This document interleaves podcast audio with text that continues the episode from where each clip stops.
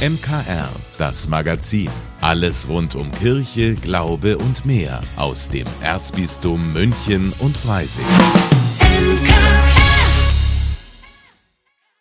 Heute mit Linda Burkhardt. Die Münchner verabschieden sich von Franz Beckenbauer. Seit heute Mittag kann man sich im Rathaus und in der Hofkapelle der Residenz in Kondolenzbücher eintragen. Einer der ersten heute war Ministerpräsident Markus Söder und der erinnert sich gerne an Franz Beckenbauer. Wir trauen um einen ganz, ganz großen Bayern, den erfolgreichsten und besten Fußballspieler, den Deutschland je hatte.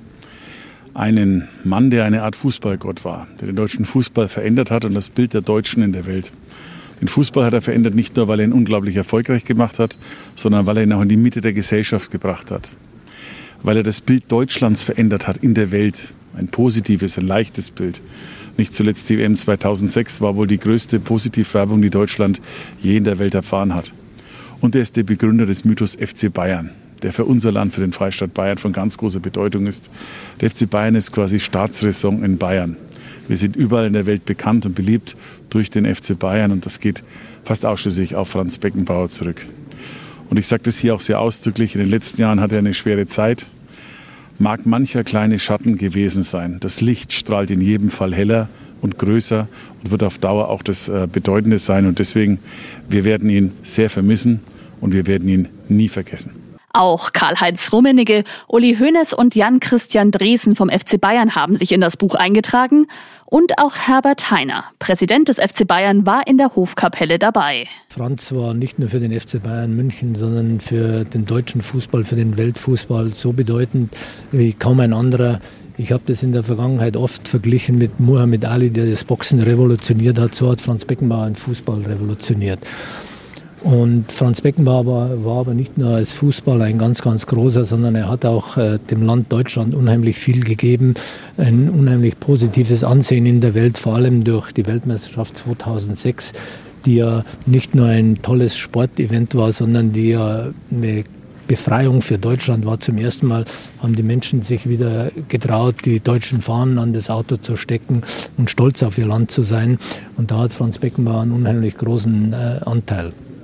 Ich selber habe Franz über mehr als 20 Jahre kennengelernt und das hat sich daraus aus einer Arbeitsgemeinschaft, äh, als ich damals bei Adidas war, eine tolle Freundschaft entwickelt und ich kann nur sagen, Franz war ein unheimlich liebenswerter und liebevoller Mensch, der ganz egal welchen Couleurs, welchen Rang, welchen Status jemand hatte, alle gleich behandelt hat.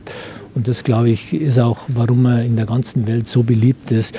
Äh, Franz hat immer versucht, allen Menschen, denen er gegenüberstand, das Gefühl zu geben, sie sprechen mit ihm auf Augenhöhe, er mag sie, er hört zu, er interessiert sich für diese Menschen und äh, das ist was neben dem großen fußballerischen Können man an Franz Beckenbauer so unheimlich schätzt. Wer auch einen Gruß an den Kaiser hinterlassen will, Eintragen in die Kondolenzbücher geht in der Hofkapelle bis Freitag, den 19.01.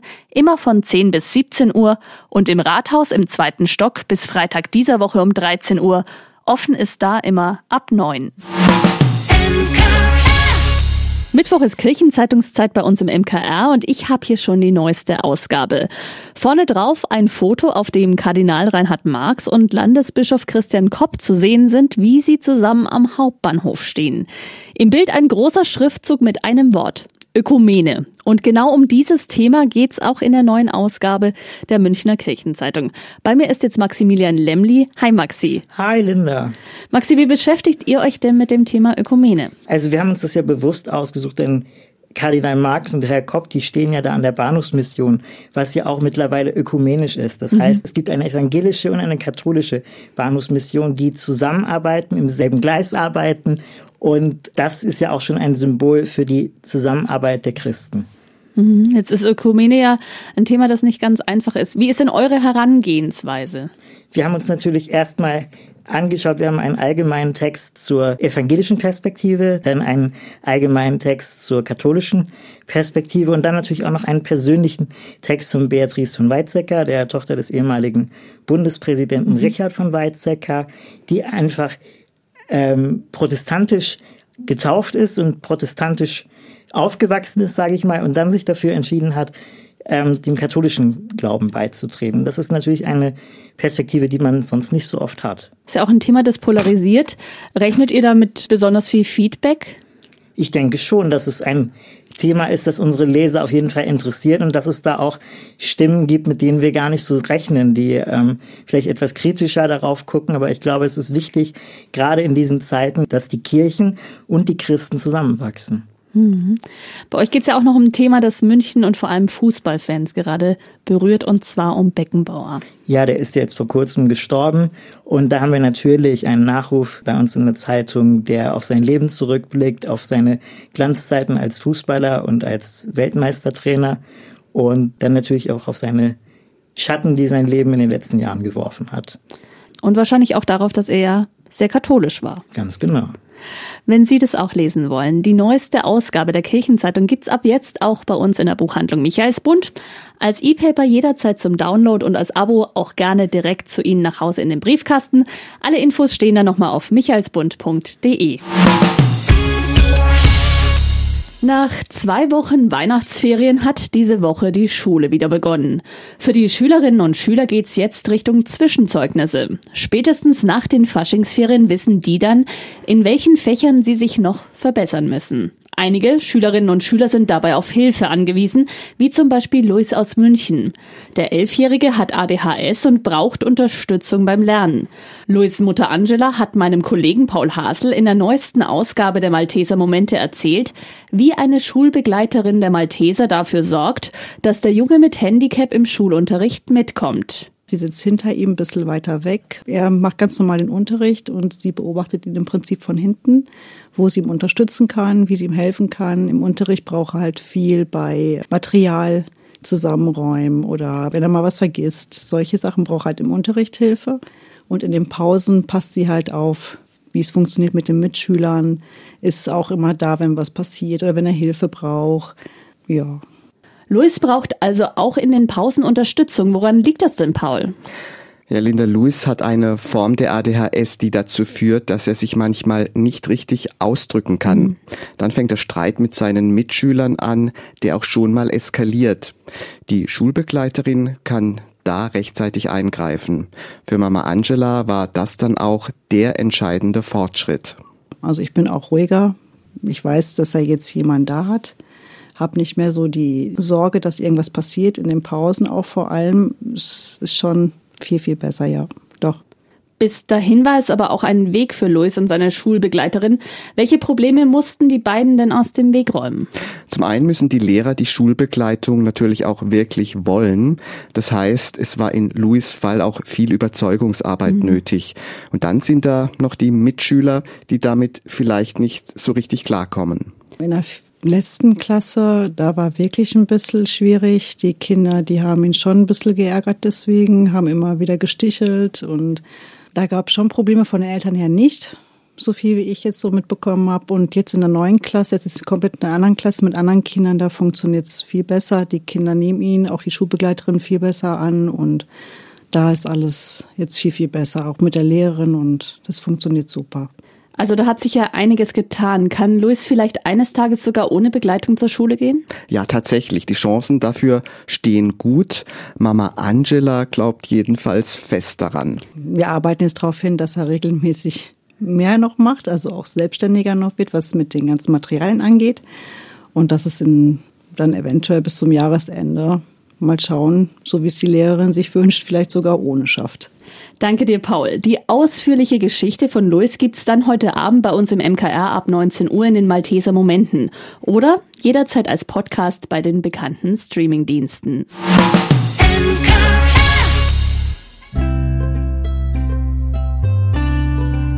Neues aus unseren bayerischen Bistümern. Heute das Erzbistum Bamberg. Wir stehen am Anfang eines neuen Jahres und eine Frau, die sich da schon mal ganz besonders darauf freut, ist Birgit Kastner. Sie ist Leiterin der Hauptabteilung Kunst und Kultur im Erzbistum Bamberg. Denn hinter den Kulissen plant sie für dieses Jahr schon einmal die Gedenkfeier zum tausendsten Todestag des Bistumsgründers, des heiligen Heinrichs. Auf alle Fälle wird im Dom eine ganz besondere Kunstinstallation sein, die das Heinrichsgrab in den Blickpunkt rückt. Es wird im Diözesanmuseum eine Ausstellung zu Kreuzen geben. Heinrich hat sehr viele Kreuze gestiftet. Natürlich plant auch die Dommusik, natürlich plant auch das Metropolitankapitel viele liturgische Feiern, Konzerte. Man kann sich auf ein ganz besonderes Heinrichsjahr 2024 freuen. Im Kino gibt's für die Zuschauer diese Woche gleich zwei spannende Filme aus Frankreich. Dabei geht es zum einen um die verbotene Affäre einer Anwältin mit ihrem Stiefsohn, zum anderen um eine mysteriöse Krankheit, die Menschen in Tierwesen verwandelt. Mehr zu den beiden Streifen jetzt wieder in den Filmtipps mit unserem Kinoexperten Klaus Schlauk. In dem Drama Im letzten Sommer steht eine 50-jährige Anwältin im Mittelpunkt. Sie lässt sich auf eine Affäre mit ihrem rebellischen Stiefsohn ein, der gerade mal 17 Jahre alt ist. Eine Entscheidung mit ernsthaften Folgen. Setz dich, wir müssen reden. Ich hatte ein paar gute Gespräche mit Theo. Er sagte mir, dass ihr zwei, dass du eine Affäre mit meinem Sohn hattest. Willst du mir sagen, dass du ihm geglaubt hast? Ich weiß nicht, was ich glauben soll. Fass mich nicht an. Dein Sohn ist ein Monster, das sollte dir jetzt klar sein. Er will mich loswerden, damit er dich für sich alleine. Im letzten Sommer ist das französische Remake des dänischen Dramas Königin. Die Affäre wird hier nicht als verbotene Grenzüberschreitung inszeniert, sondern der Film zeigt, wie unausgesprochene Sehnsüchte zu einer fast unvermeidbaren Annäherung führen. Das Drama ist konsequent der schwierigen Gefühlswelt seiner Protagonistin verpflichtet und offenbart die Widersprüchlichkeit der menschlichen Natur. Ebenfalls aus Frankreich stammt der Abenteuerfilm Animalia. Darin verwandeln sich Menschen durch eine mysteriöse Krankheit in hybride Tierwesen und werden von der Gesellschaft ausgegrenzt und verfolgt. Ein Teenager, dessen Mutter betroffen ist, bemerkt bald auch an sich erste Anzeichen einer Verwandlung und ringt mit den neuen Kräften und Gelüsten, die diese mit sich bringt. Diese Mutationen sind ein sehr neuartiges Phänomen, sehr komplex. Und ich gebe zu, dass wir immer noch nicht alles verstehen. Sie ist deine Mutter, Emil. Wie war das für dich, als Mama anfing, sich zu verändern? Wir werden sie finden. Glaub mir. Lana! Mehr als 40 werden noch vermisst. Die Suche hat gerade erst begonnen. Alles wird gut. Es gibt Überlebende. Ich habe gestern welche gesehen. Animalia ist eine ernsthafte, manchmal auch etwas halbgare Mischung aus zeitgenössischer Superheldenerzählung und anspruchsvollem Jugendfilm. Vor allem in der Zeichnung des Generationenkonflikts und des jugendlichen Heranwachsens kann der Film aber überzeugen. Die politischen und sozialen Hintergründe bleiben dagegen eher nebulös. Klaus Schlauk für das MKR.